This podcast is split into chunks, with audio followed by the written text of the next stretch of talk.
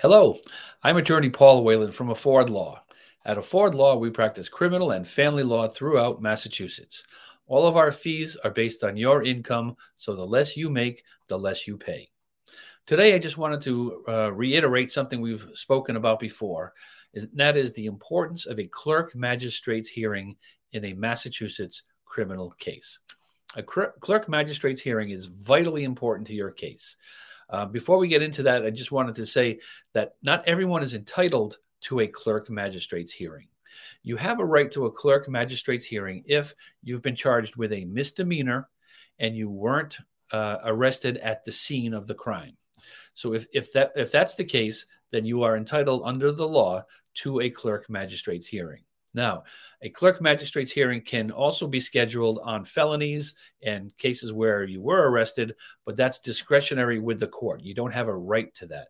Um, if it's possible, if it's at all possible, you certainly want to exercise that right and try to get a clerk magistrate's hearing. And the reason is uh, it's because it's so important. Protecting your uh, any entries on your criminal record is incredibly important to you uh, and your life going forward. So if you have no criminal record, you certainly don't want to create one. And if you have a criminal record, you don't want to be adding to that.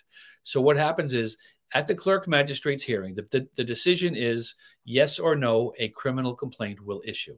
If the criminal complaint issues, the case moves forward to an arraignment. That's the next step. At the time of arraignment, that's when a criminal that's when an entry on your criminal record happens. So if you are arraigned on a case, you have you now have an entry on your criminal record. If you had no record before, you now have a record. So uh, if the clerk magistrate declines to issue a complaint, a criminal complaint, then the case doesn't go forward. You don't get arraigned. Therefore, you don't get an entry on your uh, on your criminal record. Uh, besides that, uh, and, and, of course that's so very important to you going forward because you may be asked if you have a criminal record if you're applying for jobs sometimes if you're applying for a uh, uh, housing, uh, if you want to join the military, could have uh, ramifications in any number of uh, in any number of areas, especially if you're being charged with a felony, because then you have a felony on your record. Um, even if the case ultimately gets dismissed or you work out a, a uh, some sort of acceptable plea agreement, it still is on your record, and you don't want to have that if at all possible. So what happens at a clerk magistrate's hearing is it's a fairly informal pro- process. It happens in a uh, in an office rather than in an open courtroom. There's the clerk magistrate.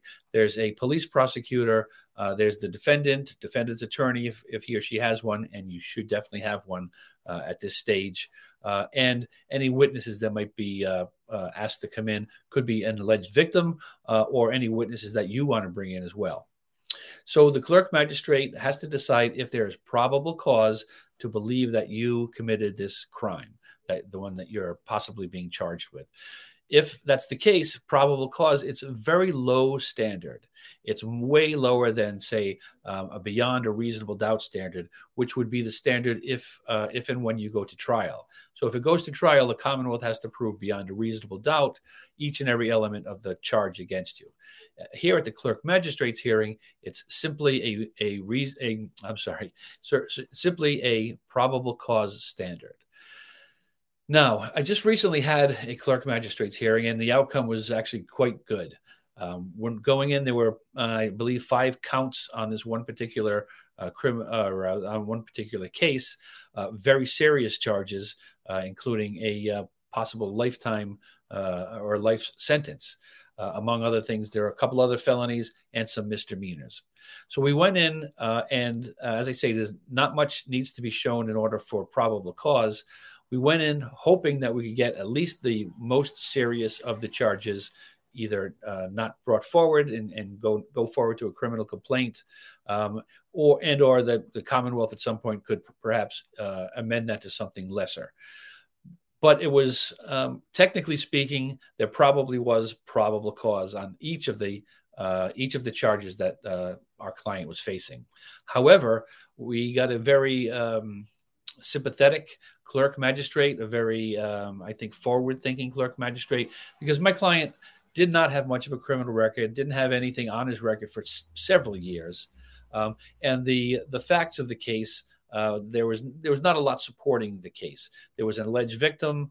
She came in actually and testified, um, and the clerk magistrate was really more interested in what the outcome is going to be. And he started the the hearing by saying, "I'm here to see if we can work something out. Sometimes we can, sometimes we can't." So during the hearing, um, the evidence was is not very strong, uh, and uh, going forward, it would be difficult for the Commonwealth to uh, to succeed. But for a probable cause standard, it was probably there. However, he took everything into consideration. He took a what he called the totality of the circumstances of the, the alleged crime and the relationship between the uh, between my client and the alleged victim and everything else. Uh, and what he did is he's just holding the case open for a year.